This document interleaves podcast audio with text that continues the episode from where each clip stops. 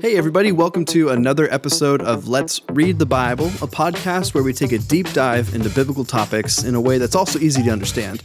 If you would like to follow along, you can download the YouVersion Bible app and subscribe to the 49 week challenge reading plan. We also have physical reading plans available in the lobby every Sunday. And we would love for you, as you're listening along and reading along, if you've got questions, to send them in because we like to take time uh, on a weekly basis now uh, to answer those questions for you. You can send those questions into info at grove.church, an email, or you can direct message our Grove Church Facebook page. Uh, just make sure you look up Grove Church Washington uh, in Marysville or Snohomish because there's more than one Grove Church out there, in case you didn't know. Exactly. With that being said, let's go ahead and It'd dive be cool in. if we were the only one, though. That, that would be nice. But yes, we're going to dive in today.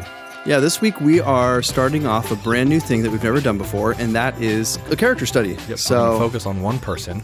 Yep. If you remember, uh, at the beginning of the year, we talked about doing a couple book studies and Mm-hmm. then doing a character study and then doing a thematic study every month. And then we have special topics lined up for those fifth the fifth Sundays, months. which is actually next February as a fifth Sunday, I believe. Oh, it does because it's a leap year. So there So every day in February, we're supposed to take a leap somewhere. And here's the deal. It's Uh, required by February law. just as a teaser, one of the things that we're talking about today kind of hints at what we're talking about on that fifth Sunday. So if you can figure it out, Evan will buy you a coffee, there you go. and he'll sit down and drink coffee with you. Boom. And he doesn't like coffee, which is why that's awesome. It's true. I'll probably get a tea.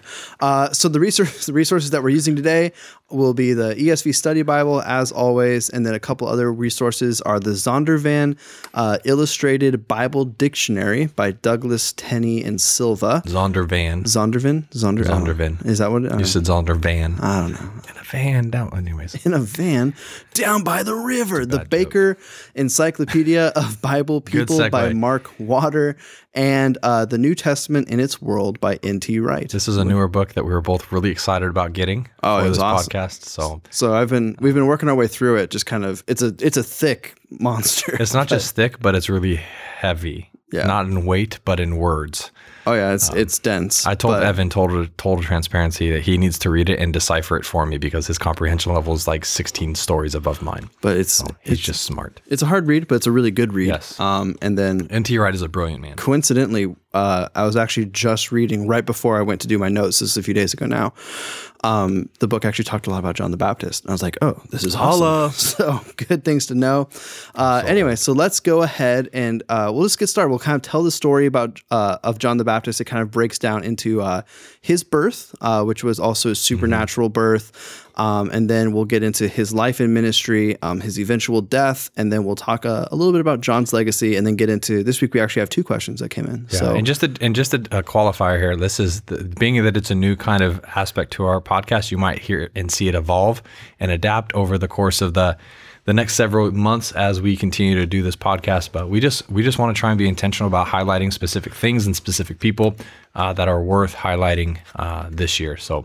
Uh, I hope you I hope you enjoy it. If you don't enjoy it, don't tell us that. Still give us a five star review later, please. five stars are always great. Makes me feel better about my life. All right, so birth. So John's parents were both Levites. Uh, so and their names were Zachariah and Elizabeth.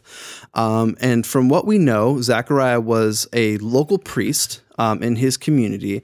And then the way things worked, Which is back- what the Levites were. Levites Right. were uh, more of the priestlyhood that, or priestlyhood priesthood that would take care of the tabernacle and the temple. And if you look in, um, like if you have maps in your Bible, you'll notice when it allots land to the twelve tribes of Israel. Le- The Levites don't get one. yeah, the Levites don't have land because their inheritance, rather than being a section of Israel, um, was the priesthood itself, because it was considered a great honor uh, to be a part of Mm-hmm. Yeah, the priesthood. exactly. So um, at this time, the way that the priesthood worked is it was divided into I can't remember I think it was 26 uh, different divisions but don't quote me on that don't number even because I don't that. remember You're brilliant. I was reading it and then I forgot. Uh, but they're breaking broken down into different divisions, and then they would rotate uh, into Jerusalem to serve at the actual temple. And so uh, most of the time, these priests would Like be regional directors Yeah. on the move constantly. most of these times these priests would be in their local communities, and then they would rotate into uh, Jerusalem. So It's kind of brilliant if you think about that. yeah, it works out pretty well. Before business became business, God's word has already established it. And then uh, our story picks up while Zachariah's division is serving in Jerusalem.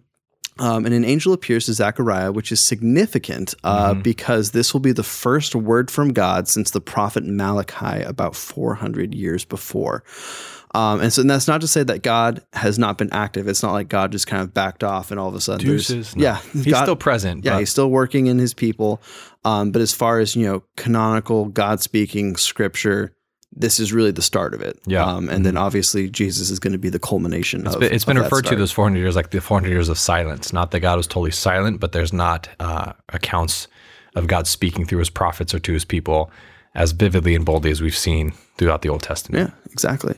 Uh, so if we're going to go ahead and read Luke 1, verses 8 through 23 here, and this kind of just gives us the story of the uh, the announcement of John's birth. So it says, Now while he, that being Zechariah, was serving as a priest before God when his division was on duty, according to the customs of the priesthood, he was chosen by lot to enter the temple of the Lord and burn incense.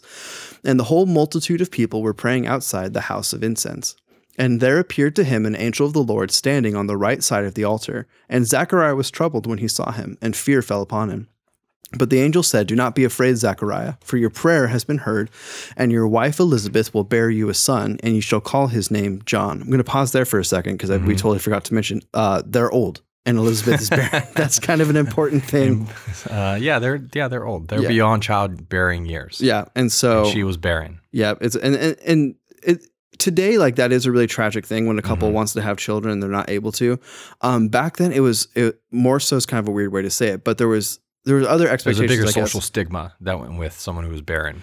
a bigger social stigma, and then also there's just um, you know, there there also was expectation that you know when your children would take care of you when you get old, um, which up until recently was an expectation of all children for their parents. I think it's it's more of a modern invention that um, seniors would be more independent and things like that. Yeah. So. Um, the, right. Yeah, the idea of having children, it's a it's a social shame on uh, particularly Elizabeth, which is a bummer, but that's just kind of the way the culture was at that point. And then also, yeah, women were the ones that were blamed for not being able to have kids. Yeah. It had nothing to do with the men. It had everything to do with women, which again just shows you the the the, the difference in perspective and yeah, and also just medical understanding of you know what causes it. So guys you- are al- always not the problem. Never.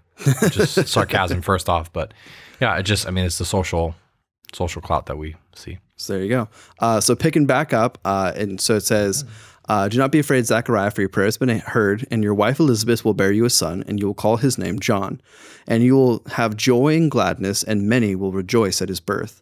For he will he will be great before the Lord, and he must not drink wine or strong drink, and he will be filled with the Holy Spirit even from his mother's womb and he will turn many of the children of Israel before the uh, to the Lord their God, and he will go before him in spirit and in the spirit and power of Elijah to turn the hearts of the father of fathers to their children, and the disobedient to wisdom of the just, to make ready for the Lord, uh, to make ready for the Lord a prepared people.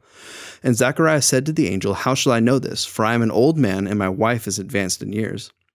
And the angel said to him, I am Gabriel. I stand in the presence of God, and I was sent to speak to you and to bring you this good news.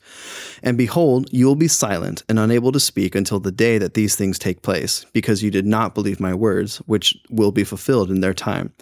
And the people who were waiting for Zechariah, uh, oh, and the people were waiting for Zechariah, and they wondered at his delay in the temple. And when he came out, he was unable to speak to them, and they realized that he had seen a vision in the temple. And he kept making signs to them and remained mute. And when his time of service was ended, he went to his home. It's the first account of biblical charades we've ever recorded. There you go.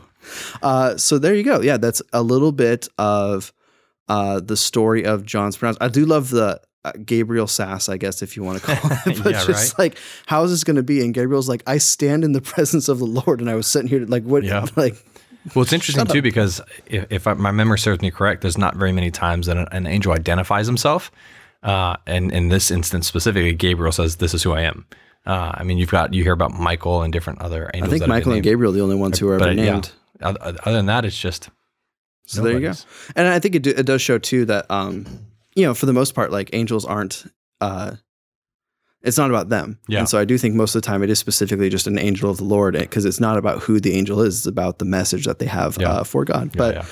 Uh, Gabriel obviously plays a very important role in uh, the coming in the coming announcements. It was interesting too when um, he was in there for a while and everyone started wondering uh, where what his delay was in verse 21.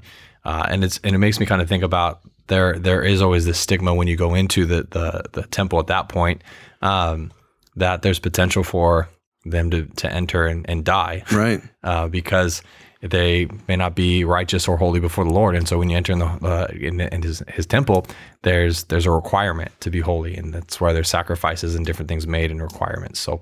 Um, so they were just there. Could have been that curiosity, like, is he going to make it? Like, did he survive? What's taking him so long? Um, and so there's just different thoughts and different moments that stand out in Scripture about that sort of stuff. So, but he survived. He just couldn't speak when he came out. So there you go.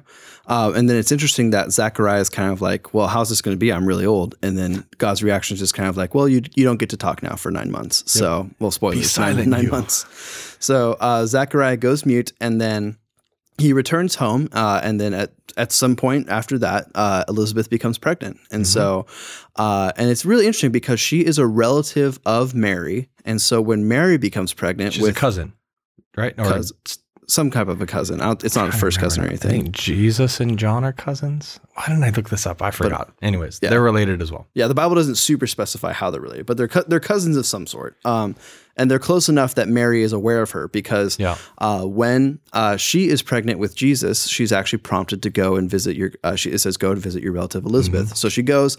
Um, at this point, I think John is about six months old. Yeah, uh, think they're six inside of apart. yeah, inside of uh, Elizabeth and Jesus Well, is and, and an angel. Lord tells Mary to go visit Elizabeth because she's pregnant with a child as well. That's what the angel says to Mary. Mm-hmm.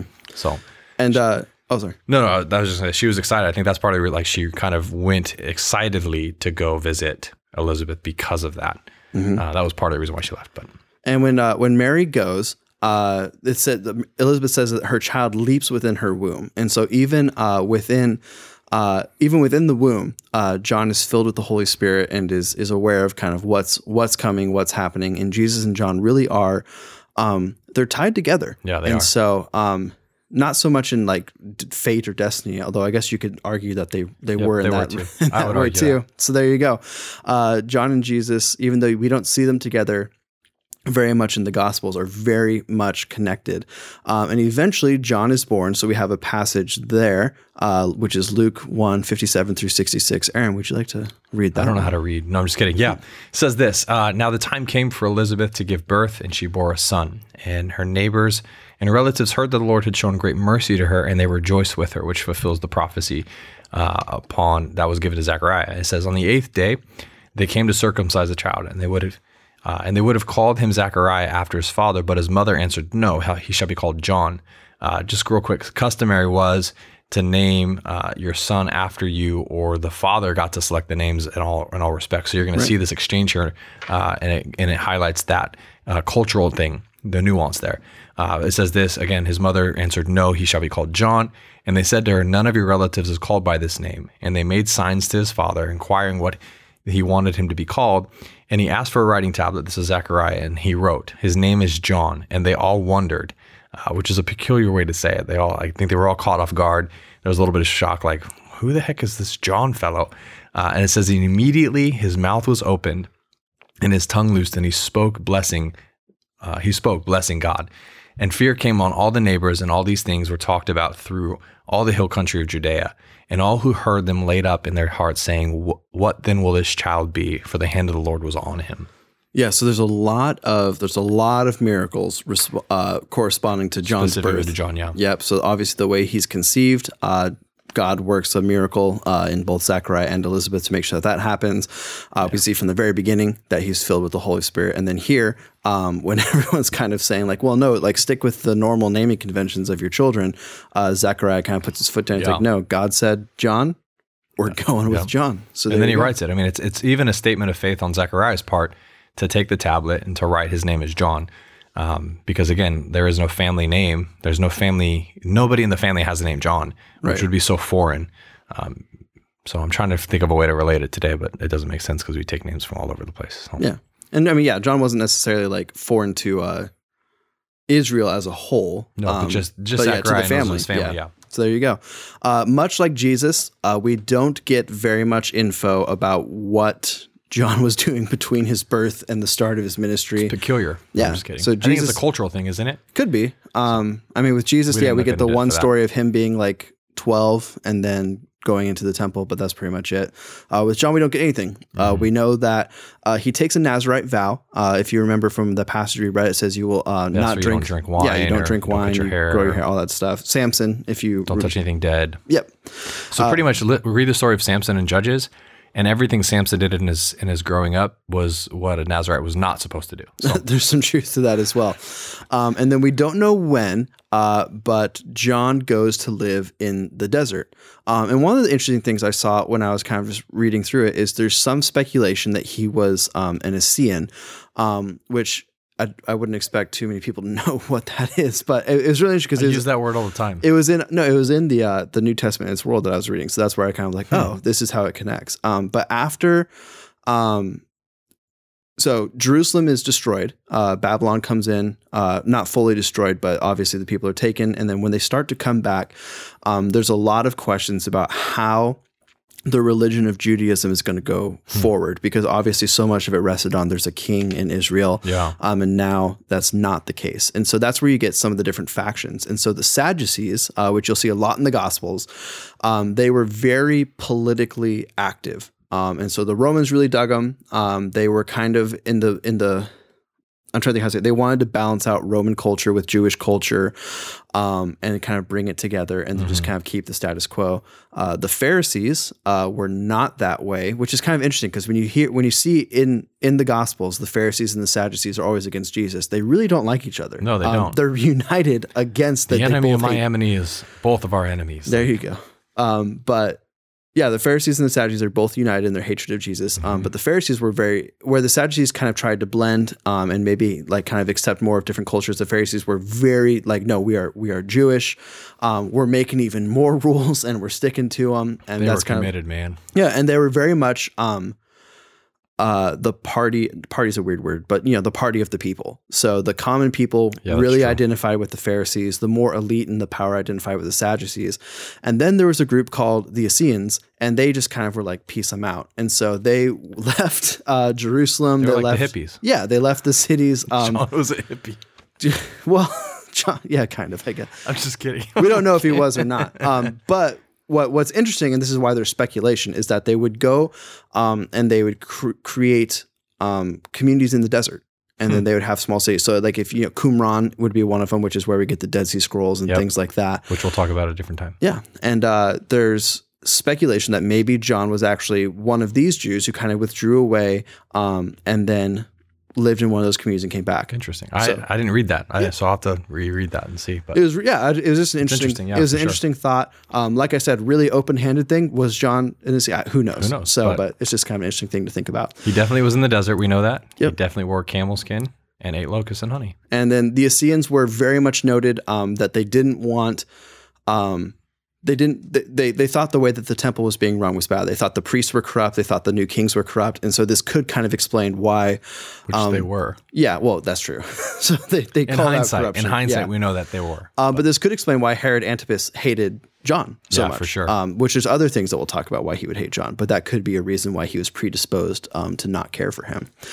Uh, so sometime around uh, the year 80, 26 through 29, uh, which I think most people date it to 26, but there's a, I don't know, an argument for 29, but really who, who cares? Uh, sometime in that block of time, uh, John comes out of the desert and begins his ministry. He declares that the kingdom of God is at hand and that the people needed to repent and be baptized. Which this in and of itself is pretty um, polarizing. It's a pretty like staunch, powerful statement to come out and to start saying the kingdom of God is here because all of the all of the Pharisees would be looking and anticipating, all the Sadducees would be looking and anticipating for the kingdom of God, and they were the ones that were supposed to have the rights. They were the ones that were supposed to know uh, how this was all going to work out. And so for for John the Baptist to come out of the desert, um, I mean, really wearing camel skin and and his reputation for for living in the desert uh, really was really kind of a polarizing statement for him to be saying the things he was saying to be repent and baptized. Yeah, I should have written down the exchange because I forgot which gospel it's in. But the Pharisees are talking to John and they're saying, you know, we're sons of Abraham. Like we have, we're, we're going to inherit the kingdom of God.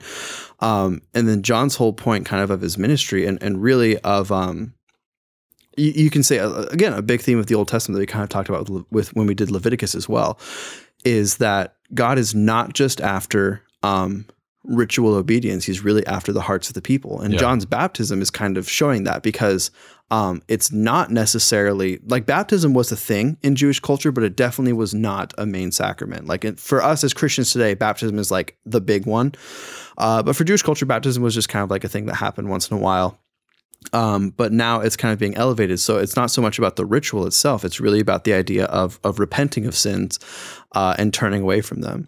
And so this is where we get the story. Uh, Jesus is baptized uh, by John, and in that moment we get this really cool thing where, and we talked about this with our uh, Gospel of Matthew a little bit. Uh, but God the Father declares who Jesus is. This is my beloved Son in whom I am well pleased. And then the Holy Spirit descends on Jesus like a dove. So we get this really cool picture of the Trinity Mm-hmm. all together.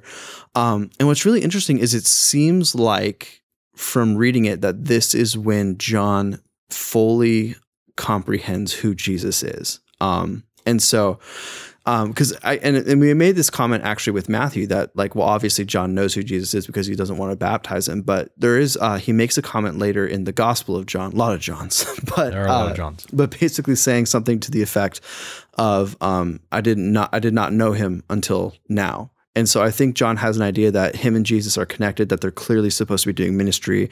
Um, I think John has an understanding that he's a prophet and that um, Jesus is probably a prophet as well. But then this is where it kind of gets, I think, fully revealed uh, to John of, of what's of what's happening. So really cool moment. And then at that moment, uh, that's when Jesus' ministry kind of really kicks in. Yeah, that's Uh, when it starts. It's almost like the baton's been passed at that point. yeah. And Because even some of John John the Baptist's followers follow Jesus. This is after John goes in, the Baptist goes in, is imprisoned, but they show up and say, "Hey, who are you?" Because John, they're asking on behalf of their their leader, John the Baptist. Um, and so it's just it's interesting because all of a sudden there's this this turning point, this handing off of ministry and moving the kingdom of God forward, um, handing the reins over to Jesus. So Yeah, and even two of the uh, the twelve were disciples of John's first, because we Mm-hmm. Yeah. find out that Andrew and John the disciple were Yeah. disciples of John the Baptist. Uh, but, and then when this moment this is happens, the beloved disciple. yeah, we, yeah. So we don't. I guess we don't know for sure it's John, but come on, uh, but, but, uh, yeah, come on. Uh, but at, at that moment, uh, they leave John the Baptist with his blessing, and Yeah. then they go and follow Jesus, which is a really cool thing. Uh, and and this is kind of touches on another thing I want to highlight that John is incredibly humble during his ministry. It's ridiculous how humble he is. Mm-hmm. Like ridiculous how humble he is. in John, uh, the Gospel of John 1 19 to, 19 to 28, uh, we get this exchange. Uh, and this is the testimony of John when the Jews, John the Baptist, uh, when the Jews sent priests and Levites from Jerusalem to ask, Who are you? He confessed and did not deny, but confessed, I am not the Christ. And they asked him, What then? Are you Elijah? He said, I am not. Are you the prophet? He answered, No. And just to clarify, he answered no to being the prophet, not a prophet. So uh, they said to him, Who are you? We need to give an answer to those who sent us. What do you say about yourself? And he said, I am the voice of one crying out in the wilderness, Make straight the way of the Lord, as the prophet Isaiah said. Now they had been sent from the Pharisees. They asked him, Then why are you baptizing, if you are neither Christ, nor Elijah, nor the prophet? John answered them, I baptize with water, but among you stands one who you do not know, even he who comes after me, the strap of whose sandal I am not worthy to untie. These things took place in Bethany, across the Jordan, where John was baptizing. And I love that that last little line where he says, uh, "Even he who comes after me, the strap of whose sandal I am not worthy to untie." Um, and John is John is very popular. Yeah. Um, he he really could have if he had if he if his heart was made of lesser stuff. I guess you could say. He could have made his own megachurch. Oh yeah, he could have easily just like taken his people, gone, done his own thing. Yep. Um, but he clearly understands what God has asked him to do. He clearly understands uh, the role that Jesus is going to play, and he's completely willing to just kind of step back. yeah. Um, so he doesn't have a very long ministry, but he does what God has called him to Mm-hmm. do, and then Jesus' ministry kicks off. Well, I even love the fact that he says, "There's one who stands among you." Like it's not even like, "Hey, someone's coming." There's a future king. There's a future, like, but no, he says, "There's one among you now uh, that you don't even know," um, which is interesting because in that context, you you know these leaders would have kind of keyed into that a little bit. Uh, but yeah, the humility there. I mean, he even makes a statement. Uh, I think it's in the Gospel of John actually. Like he must increase, referring to Jesus, and I must decrease. It's Right. This, this humility of it's not about me. And I mean, how many times in ministry have I heard that statement? Like, I must decrease, he must increase in me, and things like that. So the humility is just off the charts, man. It's incredible. Yeah, one thing I just thought about while you were talking that I think is a cool thought is that um, with John, really, it shows the prophetic shift from there is one who is coming, which is all the Old Testament prophets, is one day there will be this one who is Mm-hmm. Yeah. coming. And John Oh, is yeah. saying similar things, but he's saying, there's one among you. Yeah. There's one here. He's here. Yeah. It's it's and it is that as Isaiah said, and he referred to Isaiah like, "I'm the one in the wilderness crying out, prepare the way of the Lord." I'm doing that. I've done that, and now it's time. And it, he was alluding to this handoff coming and stuff like Right. that. So, yeah, absolutely. And so uh, we don't know how long after all of this happens, but it's not very long uh, that Herod Antipas, or Antipas, I don't know how you pronounce it, uh, takes John and he throws him into prison. Uh, and so, Thank you. and we know that for sure, one of the big motivations is that John had called out uh, Herod's sin, and his sin was specifically uh, divorcing his wife and then marrying his brother's wife. Yes. So not a great guy. No. Um, you know, love my brother. One would wouldn't wouldn't do that. So there you go. Yeah, please don't do that. Yeah, Herod's kind of Herod's kind of a jerk. Well, all the Herods are jerks. It's so true. Not he carries on a name and a lineage of jerks. Yep, jerk kings. Uh, but anyways, that happens. Uh, and he married, yeah, so he marries his brother's wife, which is Herodias. So there you go. Fun fact really there. fun Yeah, name Herod and. Herodias. That's cute. Um, and so what is not cute is that eventually uh, at a party, uh, Herodias's daughter is, is she dancing? I is think just gross. It's Yes, always, it's absolutely. always He's dancing Putting on, she's putting on a show for her for her father, for her stepdad. stepdad, whatever, which is kind of her dad now, uh, dancing provocatively, just as they would back in Herod's day. But I'm telling you, if there's one thing I've learned from reading the Bible, is that nothing good happens when someone's dancing because No. you get Xerxes and that whole thing happens, Yes. and now you get this. Uh, but anyways, that happens, and Herod. David danced before the Lord. That's true. So, some Boom, sometimes good things happen when people Gotcha. dance. Proved you wrong, Um, and it's recorded. boom. Uh, so, anyways, uh, Herod is very like I guess impressed. It's just it's just a whole gross situation, um, and so he tells her like you know I what would impressed is the right way to say it. Yeah. Let's just say there's some things that came up in his thought process that would not be there you go. wonderful to talk about. Uh, and so he tell, tells his stepdaughter, you know, what would you like? Anything, anything that you want. Um, and then she's like, because she just seems like a delightful girl. yeah, uh, she's, like, so sweet. I would like the head of John the Baptist on a platter. Well, and she runs back to her mom and says, "What should I ask for?" Right. And her mom, who hates John the Baptist just as much as Herod does, Probably even more because probably even more, yeah. Herod's pretty uh, Oh yeah, hesitant to do it. well, and John the Baptist wasn't like Herod. Herod had respect for John the Baptist. I think I remember reading um, about Herod. He had respect for the prophets, which is why he never did anything more besides imprison John the Baptist. Right. Uh, now Herod's wife, who was the one who was called out also for the act of marrying Herod, uh, was just disgusted and fuming and mad and angry, and she held a grudge. So when her daughter runs back to her, what should I ask for? She's like, ask for John the Baptist's head on a platter. And so her daughter does That's exactly that. for. It's funny. It kind of reminds me of And, a. and it uh, says that Herod is is he's upset about it. yeah, He's like, I just put myself in this position, and he's upset about it. it reminds me a little bit of Ahab and Jezebel, um, where you know Ahab Yes, and Herod not good kings, um, but you can tell like their wives hate the prophet even more, Yep. and they're kind of getting tugged into that direction. Um, again, not an excuse for Herod. Happy Herod wife, happy life. yeah, No, Herod was a really Herod was a really scummy guy, uh, but it's just kind of interesting to see how. Yeah, it's just a matter goes. like there's different different respect for different positions and prophets and things like that. There was something about the divinity and not wanting to anger any, any gods. Um, Right. So yeah, just crazy. So eventually, uh, John is beheaded in prison. Uh, there is a story. I, I feel like we should. It's not in the notes, but I feel like we should mention that it it happens. That at some point, um, the disciples of Jesus of John go and ask Jesus, you know, who are you? And so there there does seem to be um, John. This idea of John being discouraged in prison, which I think is really interesting. There's a couple different ways to interpret Hmm. Yeah, there's it. yeah, there's definitely an implication of that. That's one of the potential possibilities of John wondering what's going on. Yeah, and I think John maybe had a different idea of what um, the kingdom of God being ushered in was going to look like. Yeah, and, true. And I think it's important too because um, you know you, you don't want to cast John as being like this perfect person. So clearly there's there's something going on where he's um, he's obvious he's he's just struggling with what's happening. Yeah. He a his disciples go out and ask them. That's one interpretation. The other interpretation For would sure. be that the disciples themselves were curious. Yeah. Um, so we don't really know. Uh, but Jesus does. But res- didn't the disciples go back and report back to John the Baptist? Yes. This is the one. Like this is our.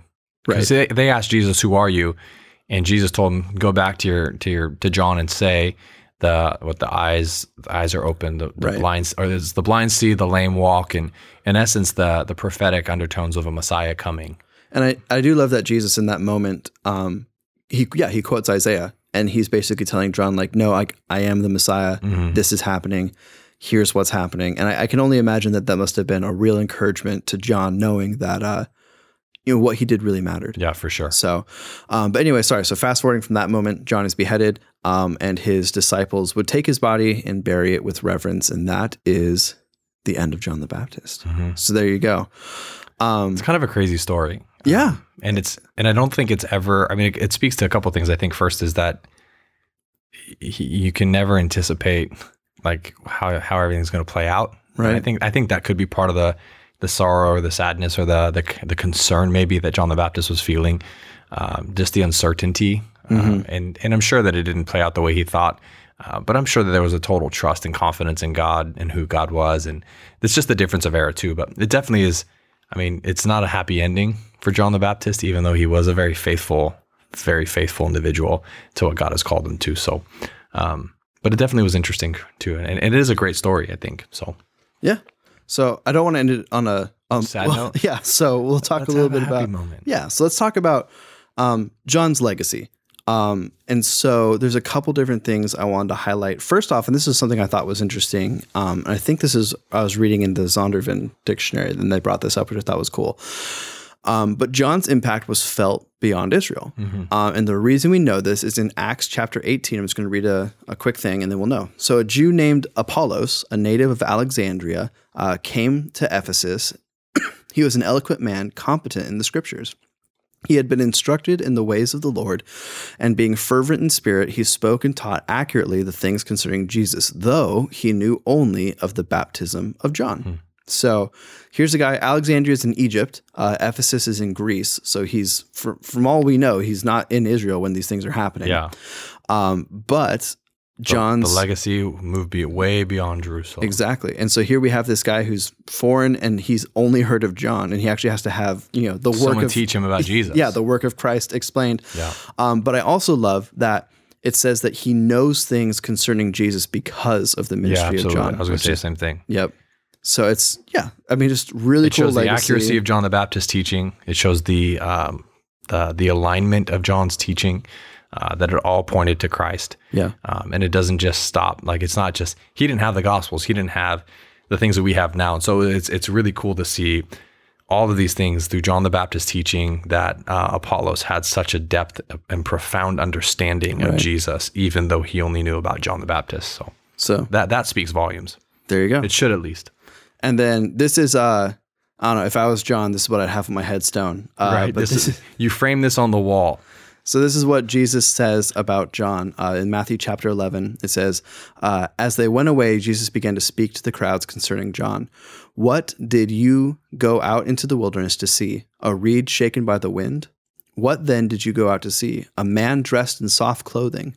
Behold, those who wear soft clothing are in the king's houses. What then did you go out to see? A prophet? Yes, I tell you, and more than a prophet." This is he of whom it is written, Behold, I send my messenger before your face, who will prepare the way before you. Truly I say to you, among those born of women, there has arisen no one greater than John the Baptist. Yet the one who is least in the kingdom of heaven is greater than he. And so hmm.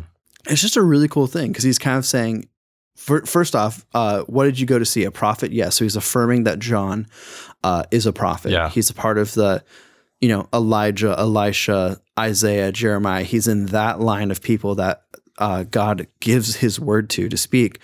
Um, but then he also just has this great line of truly I say to you, among those born of women, which is, you know, all men, uh, there has arisen no one greater than John the Baptist. And it's just the idea of like, you know, John's faithfulness and Yeah. really that um, from the beginning, like we see Samson uh, rebel from his Nazarite vow, and, and John doesn't do that. We see um, a lot of times the prophets kind of being like, I don't want to do what you're calling me to do. You know, next week we're going to talk about Jonah. Um, and that's Yeah. very much the story of, of, of a prophet who's not on board with God's plan and kind of has to get Which drugged is through it. interesting. Yeah, we'll get into that next week. That'll Yeah. be a fun one. So teaser for next week.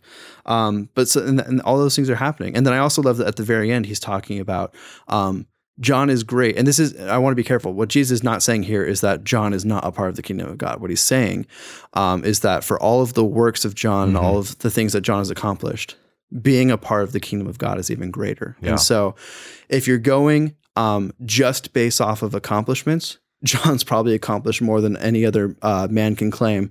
Um, but Jesus' salvation is still what we require. Yeah, for sure. So there you go. That's uh, I don't know, Aaron. Do you have any last words? No, I think I think the story of John the Baptist is pretty. Um, it's one that's easy to pass by because it's not a huge portion of the New Testament, right. but it is a very foundational piece of the New Testament. So, um, while it didn't end the way um, I think we would have loved to see it end, I think the reality is it's that's normal life. I think That's true. Um, as we follow Christ, we have to be able to be locked in on what He has said to us and about us, and to do what He's called us to do. And uh, I think John the Baptist shows that faithfulness. I love. Um, yeah, I just love the comparison that no one is greater than him, and then but then Jesus qualifies it. Yet the one who's least in the kingdom of heaven is greater than he, and it talks just about the idea of are we willing to put allow ourselves to take a lowly position to honor Christ and do because that's what Jesus did. He put himself in the lowest position. So um, yeah, I think the story of John the Baptist, his I mean his legacy is incredible. It's a foundational piece and, and really important. So Yep. Yeah, it was a good it was a good character selection. This was Evan's selection. He chose John the Baptist. So Did I? kudos to you, bro. I don't remember what the You did, bro. what we You did in the meeting. I'm going to give you props. Boom. All right. So uh, a couple questions. So Yes. Q and A time uh, that came in this week. So thank you. I think both these came in on Facebook. So you know, like we said, Grove Hit up. Church, hit Give us us a up, thumbs up. or info at grove.church, an email you can send things into. Either one, we'll see them. Uh, just make sure you specify that's a question for the podcast because otherwise we might not know. Uh, so question one. Uh, in the reading plan, Genesis 32, starting at verse 24, some guy out of the blue appears and starts wrestling with Jacob. Now, if I understand correctly, the man is actually God. If that's the case, why did God start wrestling with Jacob? If I misunderstood, then who is this guy? And again, why is he fighting with Jacob? The whole thing seems very odd and out of place. Um, so it's Fight, fight, I, I love the way this question is worded, though. It made me laugh. Well done, sir. Um, okay, so there's there's a couple interesting things about the life of Jacob. Um, number one, Jacob's name means uh, deceiver or trickster, um, and he's very aptly named. Yeah, Evan and I both have a friend named Ev or Jacob that I like to harass and make fun of for his name. We'll call him deceiver sometimes. Yep. Shout out Jacob just to you. Um, but so one of the interesting things about the story of Jacob is that really most of the things in his life he's gotten by deception. So his birthright Mhm. by deception, his father's blessing uh, by deception, his uh, goats and his sheep and the things that he takes from his father-in-law by deception. Yeah. Uh, his first wife was given to him by deception. yeah. So he got deceived. Yeah. So you know, f- turnabout, fair play, and Yeah. all that. Karma. Wait, Uh, but Not really we don't believe in karma, Aaron. but it's fun uh, to say karma. That's true. Uh, so all these things happen, and then we get this moment where Jesus, not Jesus, Jacob is returning uh, to be with, With Esau. yeah, to be with his brother. his brother. Yeah. and his brother, the one he deceived and stole everything from. Yep, for all he knows, Esau hates him, um, and he thinks that this could be it. He could be dying tomorrow, and then he sees this guy, and we don't know. I, the Bible does not clearly explain why they start wrestling, but Yeah. they just they just do. I don't know. Maybe God took the form of a guy with a really punchable face, and Jacob just went for Yes. it. Who knows? That's hilarious. But uh, anyway, this happens, and, and my kind of interpretation of it is that um, what you hear is Jacob asking for blessing. So Jacob clearly knows that this is someone who has blessing to offer, right? This Mhm. isn't just some random Joe. Um, I don't think he fully understands that it's God until later. Um, but while this is happening, he's probably has that in mind yeah. and and I think really one of the the more powerful things about this is you know God uh it says he dislocates his thigh which I've never His had hip. that his hip he's he, he's I've he never had touches his hip joint and Yeah. it dislocates his hip while they're wrestling. so never had that happen No. that seems painful No. um but Yes, Jacob doesn't does. give up like if Nope, that happened to me if so if I'm wrestling and someone dislocates my hip I'm out uh but Jacob just kind of keeps rolling with it and then he just keeps crying out the guy's like let go uh God's like let go and Jacob says not until you bless me Yeah. Um, and then what, I find really telling is God's question to him is, "What is your name?" Uh, Mhm. And Jacob answers, "My name is trickster. My name is deceiver." He, you know, he says his real name, Yeah. but that's what the name means. Um, and God's response is to change his name, and we see this happen all the time. If, if we're reading through the Gospels, you know, Cephas gets changed, no, Simon gets changed to Peter. Yeah. Um, Yeah. And then uh, all throughout the Old Testament, Abram gets changed to Abraham, and Jacob's name gets changed to Israel, and his name goes from being trickster to being Prince of God. And so I think it's it's kind of just this idea of Jacob wanting to earn something because he's not deceiving this guy at all. Yeah. There's no deception going on. He's saying, I'm wrestling you until you bless me. I want to earn this thing. And then God's grace and mercy really with Jacob at that moment to to not just, you know, give him like some blessing and leave, Yeah. but really say like and from this moment, your life is changed. Um, and I forgot what he names the place, but the place is, you know, for he names it because he wrestled with God. Peniel, Peniel? Peniel, P E N I E L. That sounds really right. So there you go. It's in essence, it means the face of God. Yep. So that's kind of the short answer that I have. Yeah, I think I short. mean, and so I because I'm looking at it right now, um, the context of the passage, and I think you gotta you gotta realize a couple things. Um, and the first is he, he's getting ready to meet, meet Esau, like at the very beginning of chapter 32, all the way to the first 23 verse talks about this. He sends everything he has across the brook, across the way, and he's left alone. And so there's there is some kind of angst happening. There is some kind of um, turmoil. I mean, I think of uh, Jesus in the Garden of Gethsemane and the agony that he's wrestling with uh, about what's coming. And so I think Jacob has an idea of what he how he thinks something's going to play out. And so I could I could see him petitioning God a little bit, like praying to God, like God, I need your favor, I need your bless, I need your protection. Like let don't let me die, or uh, he's crying out to God in anguish of some sort, and then and then God shows up in the form of this angel, in the form of this man, um, and and it just shows this wrestling match. And so I think um, I, I almost want to say he shows up because there there's a moment of anguish. Jacob is not excited. He is not thrilled to see his brother because he's afraid that Esau is going to retaliate and take everything of his.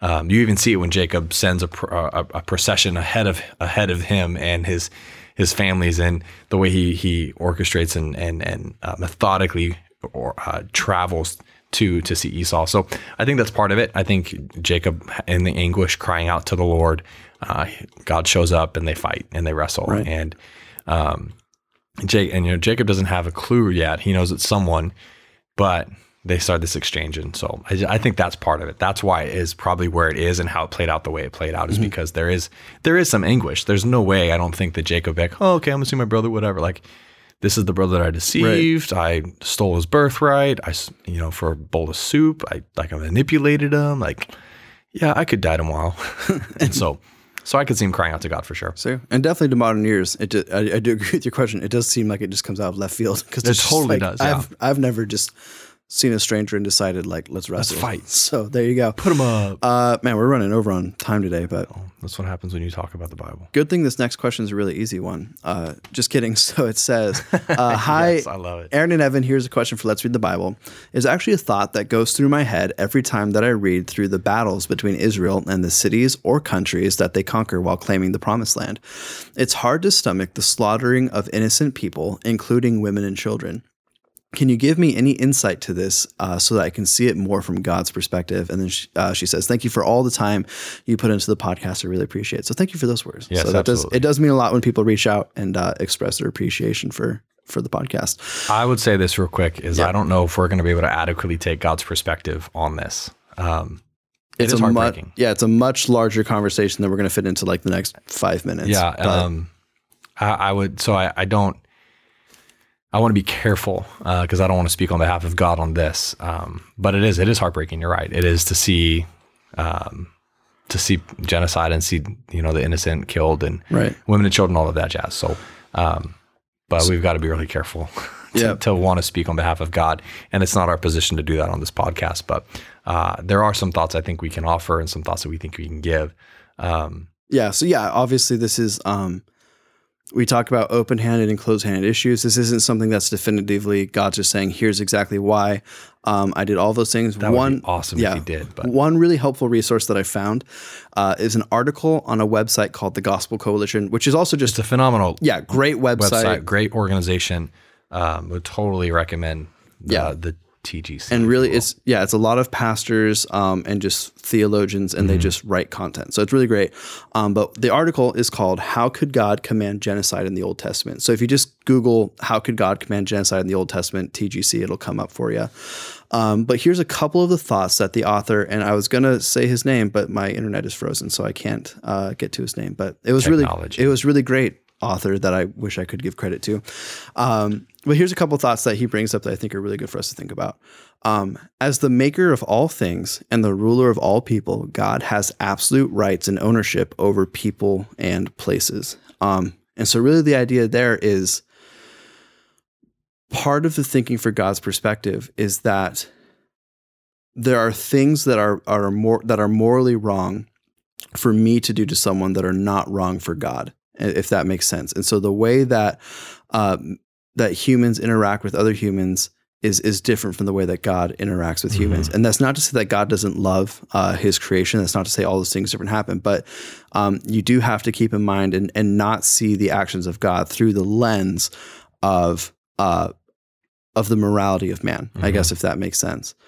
Uh, the second one is God is not only the ultimate maker, ruler, and owner, but He is just and righteous in all that He does. And so this is kind of more of a uh, it's really a faith statement. Mm-hmm. And so it's kind of the idea of there are going to be things that are hard to stomach, um, particularly for our culture um, and our modern mind. And 100, 200 years from now, or in different parts of the world right now, um, there's different parts of the Bible. Like the, I don't, I, I can't think of an example, but I'm sure there's parts of the world where those passages don't really bother the people, but there's other passages that we kind of just in, in American culture take for granted that other people struggle with. Um, and that's just that's just kind of the way that the that's just kind of the way that the Bible is. Mm-hmm. Bible's complicated. Um, there's a lot of things in the Bible that maybe we don't fully get to understand right now, and that maybe just sound completely foreign to us. Um, but that is where we just kind of have to trust in the righteousness of God and the decisions that He makes. Mm-hmm. Um, this next one, and I think is a really good, just kind of reminder. Uh, it's going to sound really stings a little. It's going to sound really bleak, but, but it's, it, uh, needs, it needs to be said. Yep all of us deserves God. All of us deserve God's justice. None of us deserve God's mercy. Um, and so again, that sounds and, really and I would dark. stop and think about that statement before there's ever a reaction to it, because my initial reaction to it is like, screw that, I'm a good person. Um, but it's it's a true statement, and it's one to to always remember. Yeah, and if if we're going by um, remember, it, it, kind of fits into what we just said with John the Baptist, where he says, you know, among men, no one has been born greater than these. Mm-hmm. Um, but the least of those in the kingdom of heaven is greater. Um, and the idea there is if we're just if we're going by what we deserve because of what we've done, there's not a person in the world who yeah. does not deserve death and hell. Um, that's just that's just the way it is. The because beauty of sin.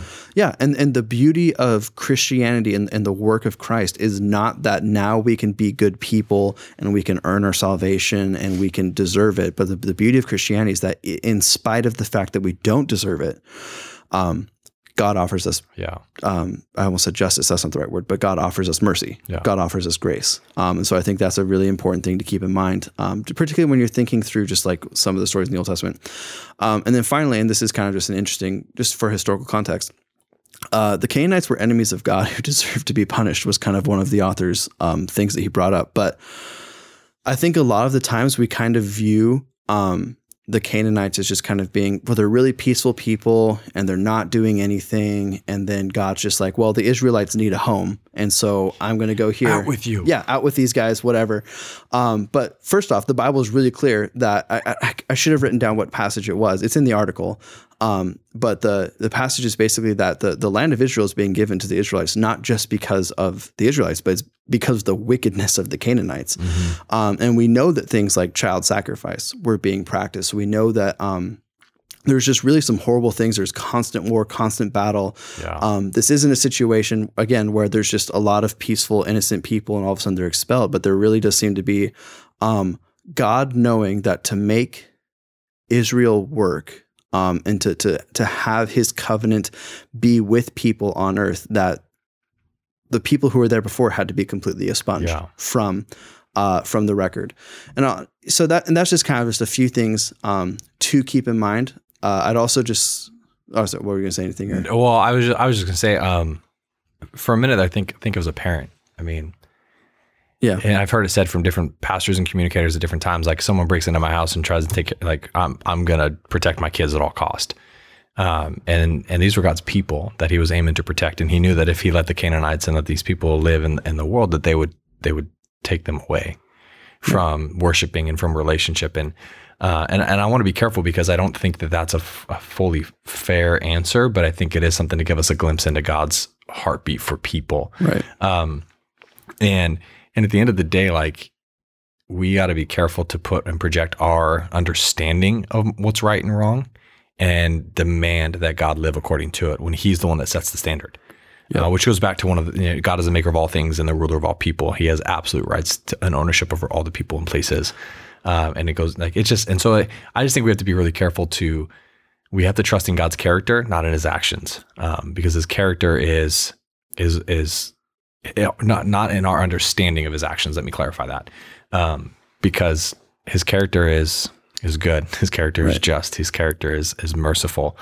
Um, he is patient like crazy with all of us, and so uh, it's hard because it's not easy answers by any Right. means for sure. So The, the final thought I'll it's a good question though. Yeah, the final thought I wanted to share. Um, man, we're almost at we're at 50 minutes right now. Holy cow. Thanks for sticking with us. Um, This is what happens when we ch- shift modes in a, in a podcast and we just want to talk about the Bible instead of like Yeah. robot. And that was the thing with Evan and I, just to be transparent. We wanted to have conversation Right. around the Bible, not just talk about a reading plan. So, So- hopefully you enjoy it. If not, we'll change back to the way. Let us know. no Feedback feedback is always welcome. Please. Uh, but I was listening to a Tim Finish your Keller a Tim Keller message, and he was saying, uh, I'm, I'm paraphrasing because I don't remember the exact quote, but if we believe that the Bible is above culture, so in other words, if we Hmm. believe that as a as people we need to set aside our cultural um, presuppositions when we come to Scripture and truly latch on to what God says, then by necessity, the Bible will always have something offensive for every culture. Um, because the Bible's not American. The Bible is not written for an American culture. The Bible, God is not an American. so Timothy Keller, sorry. Um, so, and it, it kind of alludes to like what I said earlier, but every culture is going to have parts of the Bible that they find Yeah. offensive. For like for us as Americans, you know, love your neighbor as yourself. We're not offended by that. Other cultures w- will be. Absolutely. Be. Um, and then there's things that we're f- that there's things that we wrestle with that we find offensive um, that other cultures do too. And I would say really it, it just comes down to the faith of God. I don't fully understand why this is good, but I know um, that you are just, that you were righteous, and that the way that you the way that you did things is is ultimately good. So there you go. That's kind of I don't know if that that helps, um, but hopefully it's a little bit of uh, thoughts for you. Uh, and just kind of wrap it up today. Uh, just a quick reminder we're a podcast of the Grove Church, but we're not the only podcast of the Grove Church. You can find all of our other resources at our website at grove.church. Um, and if you've been enjoying uh, the podcast, do us a favor, leave us a review. Uh, write one out too, because those kind of count for more. But it just helps, sure. yeah, it just helps to grow the podcast, to get it out there to more and more people. Um, and it's been really fun too, just to see communities beyond Washington uh, being able to be involved with it. So, yeah, shout out to Texas and, and California. So, Kentucky too, I think. yeah, there's some good, uh, some people who listen pretty uh, frequently there. So, anyways, uh, with that being said, we're gonna dive into the book of Jonah Next week. next week. Not right now. Next week. Yep. Have See a you good day. then.